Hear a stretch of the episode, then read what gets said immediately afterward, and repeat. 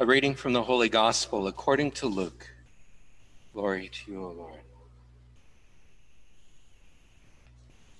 Jesus said to his disciples, "Therefore I tell you, do not worry about your life and what you will eat, or about your body and what you will wear.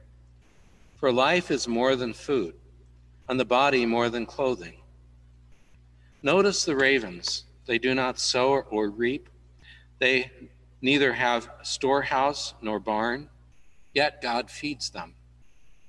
How much more important are you than birds? Can any of you, by worrying, add a moment to your lifespan? If even the smallest things are beyond your control, why are you anxious about the rest? Notice how the flowers grow. They do not toil or spin.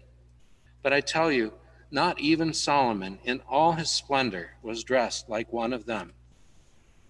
If God so clothes the grass in the field that grows today and is thrown into the oven tomorrow, will he not much more provide for you, O you of little faith? As for you, do not seek what you are to eat and what you are to drink, and do not worry any more.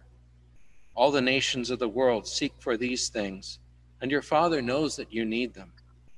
Instead, seek his kingdom, and these other things will be given you besides. Do not be afraid any longer, little flock, for your Father is pleased to give you the kingdom. Sell your belongings and give alms. Provide money bags for yourselves that do not wear out, an inexhaustible treasure in heaven that no thief can reach nor moth destroy. For where your treasure is, there also will your heart be." The Gospel of the Lord. Praise to you, Lord Jesus Christ.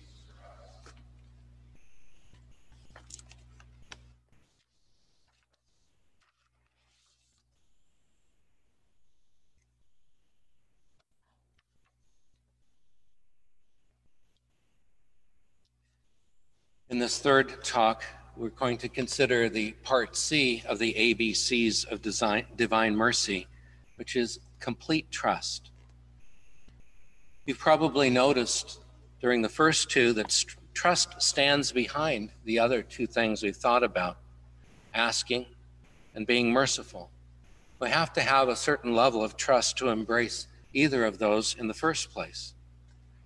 We also heard how trust is the vehicle, the way in which we receive.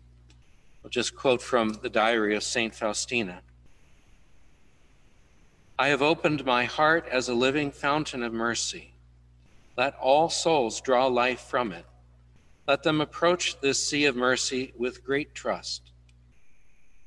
On the cross, the fountain of my mercy was opened wide by the lance for all souls. No one have I excluded. I am offering people a vessel in which they are to keep coming for graces to the fountain of mercy. That vessel is this image with the signature, 'Jesus, I trust in you.' The graces of my mercy are drawn by means of one vessel only, and that is trust.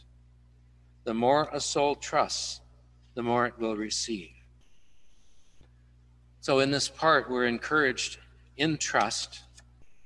In this ocean of mercy, as water flows, it also flows to the lowest place, he tells St. Faustina.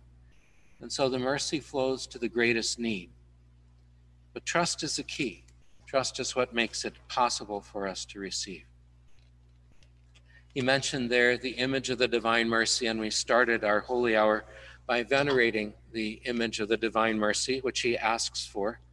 And I encourage all of you in your homes and you also here to take the time to stop by the image and venerate it.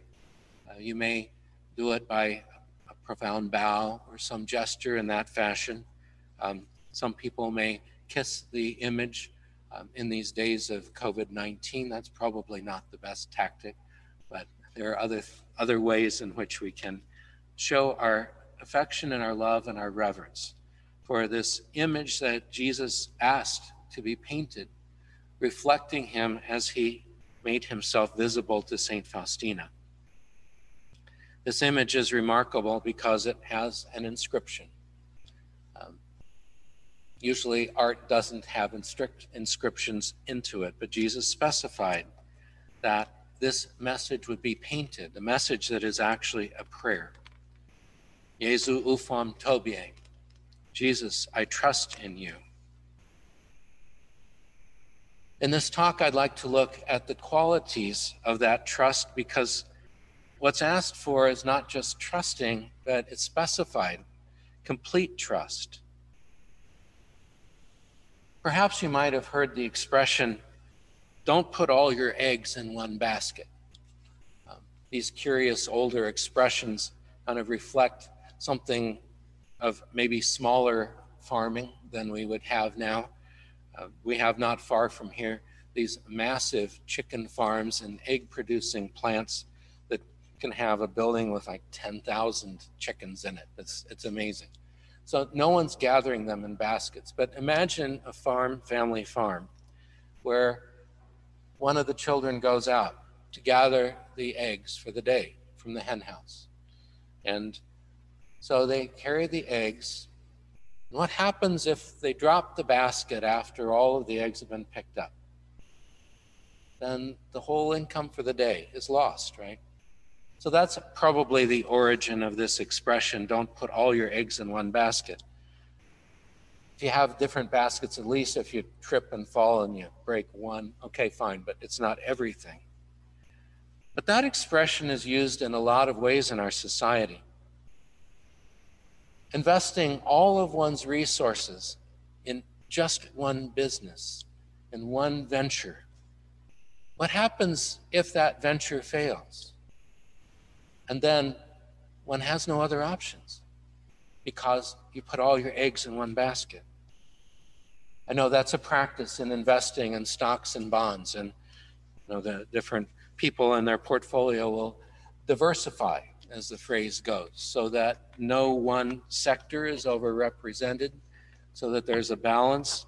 And so if something goes bad in one area, it doesn't demolish the whole of the investments. We like to keep our options open. And especially in our time, that concern to keep one's options open and not close out one's possibilities makes it difficult for people to commit. And we see that especially in our time with decreasing numbers of people who are embracing holy matrimony, for example. But that difficulty can be in all aspects of life, in relationships and vocations, but even in more simple choices that become difficult. I lift that up as a thought because that's not the image that we get in the gospel, is it? We might ask, why do we want to keep our options open? Why do we want to make sure we're diversified in all kinds of ways in our lives? Is it because we don't trust? And we're taking things into our own hands. Perhaps we have failed or have been failed by others. A hurt that has marked our lives, where being vulnerable to somebody led to being betrayed and hurt. And as we thought earlier in the first talk, that idea that I have to take this into my own hands. I have to take care of my own needs. I have to make sure I'll not be hurt again.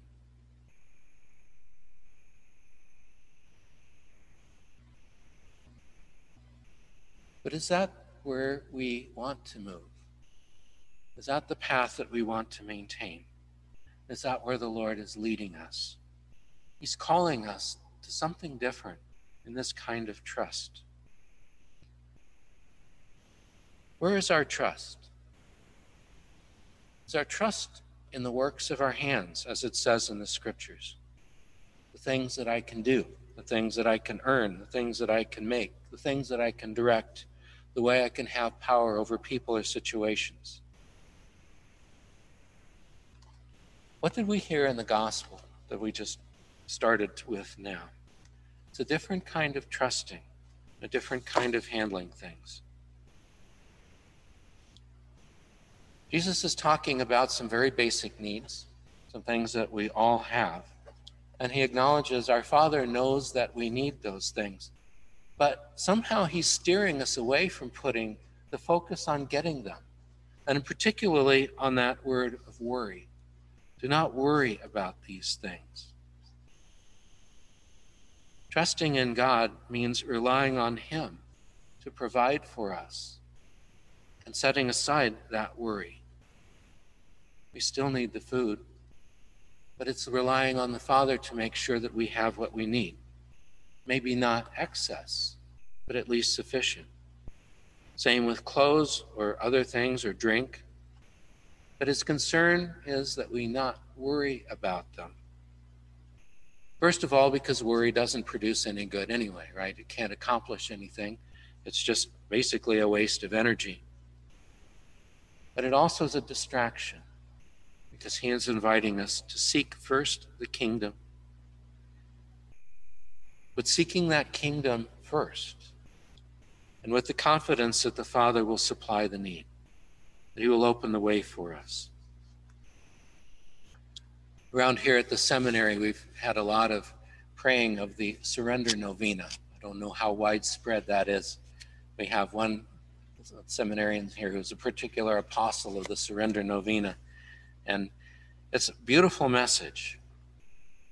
But that word surrender can often be very distasteful, because surrender says, I give up. I failed. I can't do it. I can't win. And in some sense, it seems like it's over. You know, hope is past.